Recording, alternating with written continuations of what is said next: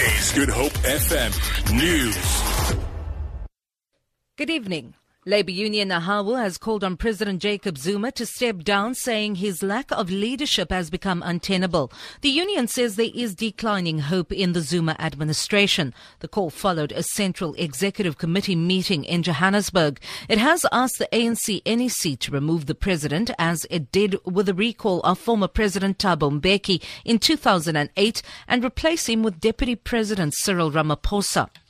Cooperative Governance Minister Des van Rooyen's legal team has told the High Court in Pretoria that he applied for the latest interdict against the release of the Public Protector's report into alleged state capture after media reports suggested he could be implicated. The court is hearing an application by President Jacob Zuma to prevent the Public Protector from releasing the report into his alleged fraught relationship with the Gupta family. Noma Bolani reports.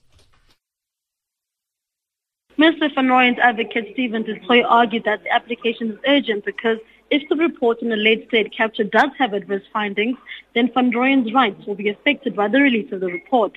Dutoit says, according to a weekend media report, which details his frequent visits to the Gupta Saxonwold home, triggered the circuit's urgent application.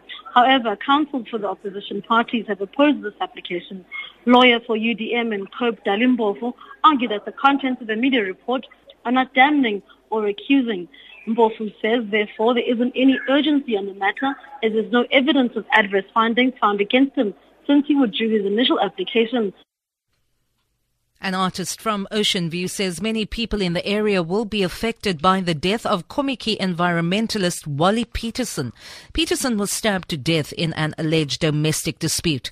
Artist Joan America says he benefited greatly from Peterson's guidance and mentorship. He approached me in 2010. Then that was the first time I worked with him to do some mural work.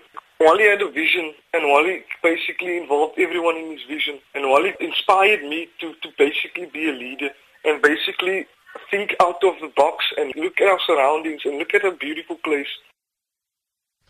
The Western Cape marketing agency Wesgro says the Cape Winelands has the potential to compete internationally as a top food and wine destination. Delegates are currently meeting at Stellenbosch for a conference to find ways to develop the region. Wesgro CEO Tim Harris says they are aiming to unlock more potential in the winelands.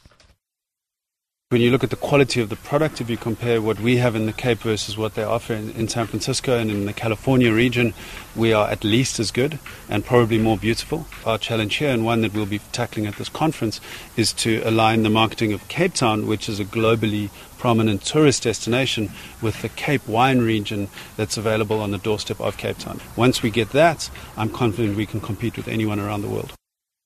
On the currencies market, the rand is trading at 13 rand 58 to the US dollar, 16 rand 60 to pound sterling, and 14 rand 96 to the euro. Gold is trading at $1,285 an ounce. The price of Brent crude oil is at $48.92 a barrel. For Good Hope News, I'm Vanya Kluter-Collison.